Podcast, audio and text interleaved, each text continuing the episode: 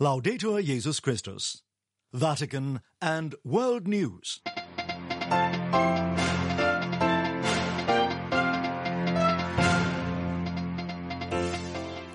In the headlines this Thursday, February the 29th, Chad's opposition leader is killed in a violent exchange of fire with security forces. More than 100 people are killed after Israeli troops allegedly opened fire on a crowd of Palestinians waiting for aid in Gaza, and the Holy See calls for renewed international efforts to address the ongoing violations of human rights in the world. In the Vatican, I am Francesca Merlo.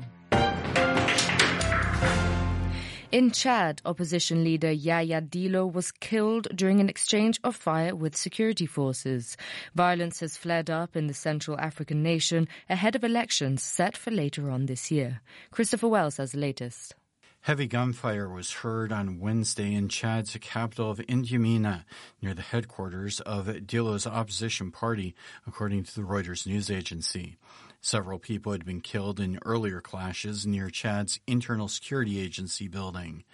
The violence flared amid tensions ahead of a presidential election set for May and June that could return the Central African state to constitutional rule three years after the military seized power.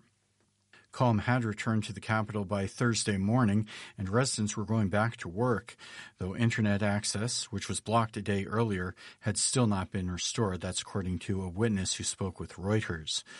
On Wednesday, the headquarters of the opposition Socialist Party Without Borders, led by Dillo, were cordoned off by security forces, but accounts of the incidents given by the government and the party differed.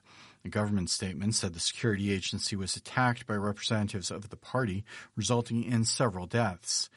Detailing a separate incident, the government said a member of the party, Ahmed Turabi, had carried out an assassination attempt against the president of the Supreme Court, Samir Adam Anur.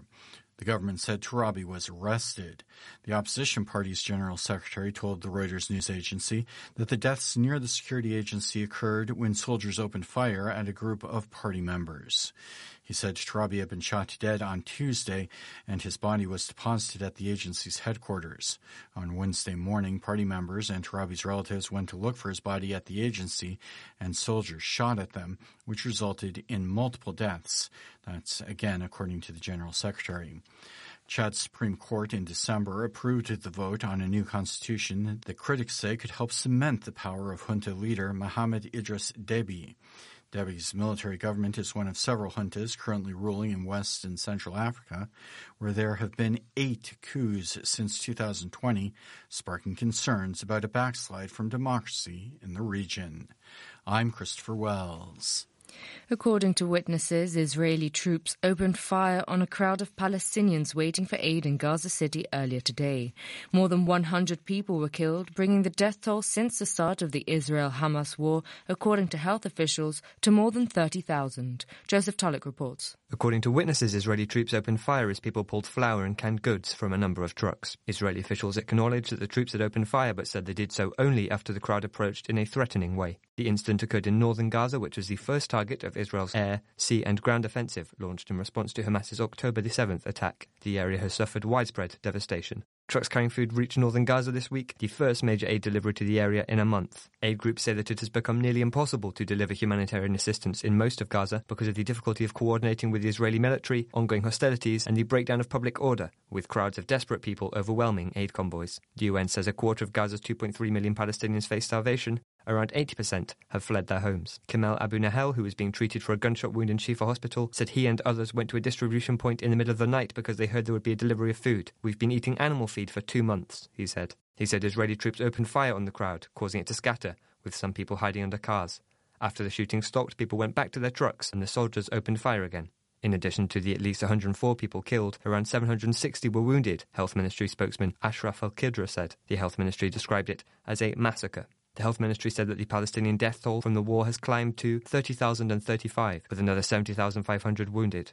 The Gaza Health Ministry does not differentiate between civilians and combatants in its figures, but it says that women and children make up around two thirds of those killed. The ministry, which is part of the Hamas run government in Gaza, maintains detailed records of casualties. Its counts from previous wars have largely matched those of the UN, independent experts, and even Israel's own tallies. The Hamas attack into southern Israel that ignited the war killed 1,200 people, mostly civilians, and the militants seized around 250 hostages. The increasing alarm over hunger across Gaza has fueled international calls for another ceasefire, and the US, Egypt, and Qatar are working to secure a deal between Israel and Hamas for a pause in fighting and the release of some of the hostages. Mediators hope to reach an agreement before the Muslim holy month of Ramadan starts around March the 10th, but so far Israel and Hamas have remained far apart on their demands.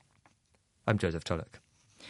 Half of the money allocated in the past year globally by governments to fund armed forces and weapons would be enough to provide basic healthcare for everyone on the planet, as well as significantly reduce greenhouse gas emissions. This finding came in a report drawn up by the International Peace Bureau, and it was among the topics discussed at a three day Global Alliance for Banking on Values summit that wraps up today in northern Italy. The participants from about 70 ethical banks from across the world also focused on social and environmental justice and on artificial intelligence. But at a time when the wars in Ukraine and in the Middle East have increased the profits of weapon producers tenfold, it's hardly surprising that analyses that compare policies and practices of mainstream banks with value based ethical banks took center stage, as researcher Barbara Setti told Vatican Radio. Our research highlighted that in 2023, global spending on defense rose by 9%, reaching $2.2 trillion. And it's a huge increase in investing on defense. And it is clear from the UN Agenda for Disarmament that there is a strong link between uh, investment in arms and wars. We all know that now with the conflict in Ukraine and the conflict in Middle East, the shift on the investment strongly moved towards the defense sector. But we all have to know that now the global government spending on armed is on $2.2 trillion. That means 2.2% of the world's GDP. These are the main uh, highlights of our research. More than uh, 71 ethical banks asked to the financial system to change their ethical approach to uh, the investment will be possible in the next years? We hope so because we saw before two years ago that the uh, investment uh, was moving towards a more sustainable sector. Ethical finance asked uh, to divest from arms sector and defense sector because we all know that fueling this sector is fueling uh, wars now and in the next years. Ethical finance divests from arms and is um, economy of peace and not an economy of war. That was Barbara Setti, a researcher on ethical banks, speaking there to Vatican Radio's Stefano Leszczynski. The Holy See has called for renewed international efforts to address the ongoing violations of human rights in the world. In a statement addressed on Wednesday to the 55th session of the Human Rights Council, Archbishop Ettore Balestrero, the Vatican permanent observer to the United Nations and other international organizations in Geneva, expressed the Holy See's concern that human rights violations, including freedom of religion, are rising globally. Lisa Zengarini reports. In his address, Archbishop Balestrero lamented that discrimination and persecution of believers are on the rise worldwide. He cited data from Aid of the Church in Need, which show that religious freedom is violated in almost one third of the world's countries. The Vatican Observer also noted that in some Western countries, religious discrimination and censorship are being perpetrated under the guise of tolerance and inclusion. Regarding the general topic discussed at the session, Archbishop Balestrero remarked that in pursuing a more effective international cooperation to address the new challenges in the current multipolar world, the focus must remain on the dignity of the human person, which is the foundation of peace, as stated by the Universal Declaration of Human Rights, signed over 75 years ago. To improve multilateral diplomacy, it is therefore important to uphold values that are rooted in human dignity, which he noted must also become the guiding principle in the development and use of artificial intelligence. Archbishop Balestrero went on to remark that many of the challenges we face today stem from a lack of respect of human dignity and a failure to recognize our interconnectedness. He recalled the attempts to introduce so-called new rights that are not always consistent with what is truly good for the human person. These new rights, said the nuncio, have led to what Pope Francis has termed as an ideological colonization that also undermines human fraternity as they create divisions rather than fostering unity and peace. Concluding, Archbishop Balestrero reiterated that universal fraternity is an essential condition for the full realization of human rights in today's world. I am Lisa Zengarini. And finally, Archbishop Paul Richard Gallagher, the Vatican's Secretary for Relations with States and International Organizations, has travelled to the Republic of Turkey for the third edition of the Antalya Diplomacy Forum 2024. The three day forum will examine peaceful strategies to global issues, especially as wars and conflicts plague the globe. Castellano Lubov reports. Archbishop Paul Richard Gallagher has traveled to Turkey for the Antalya Diplomacy Forum 2024. The Vatican Secretary for Relations with States and International Organizations will be participating Friday and Saturday in the annual event that from the 1st to the 3rd of March will bring together heads of state, ministers, diplomats, business leaders, and academics to discuss pressing global issues and challenges.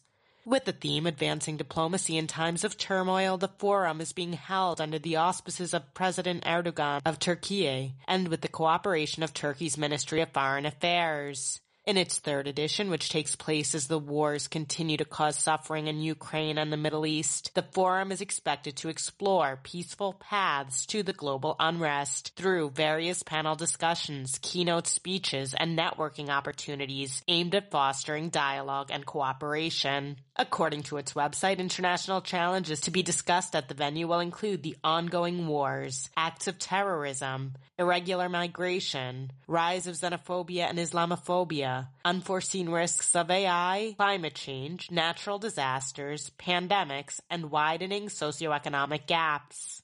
Yesterday, Archbishop Gallagher arrived in Turkey where he celebrated Holy Mass in Istanbul. Today, he is meeting with Ecumenical Patriarch of Constantinople, Bartholomew I. Pope Francis made an apostolic visit to Turkey in November of 2014 at the start of his pontificate, where he followed in the footsteps of his predecessor Pope St. Paul VI, who had visited the Muslim majority nation 50 years earlier. As Paul VI had done with then Ecumenical Patriarch of Constantinople Athenagoras in 1964, Pope Francis met with current Ecumenical Patriarch Bartholomew I, with whom the Holy Father has maintained a friendship and a close collaboration throughout his pontificate. I'm Deborah Castellano Lubov.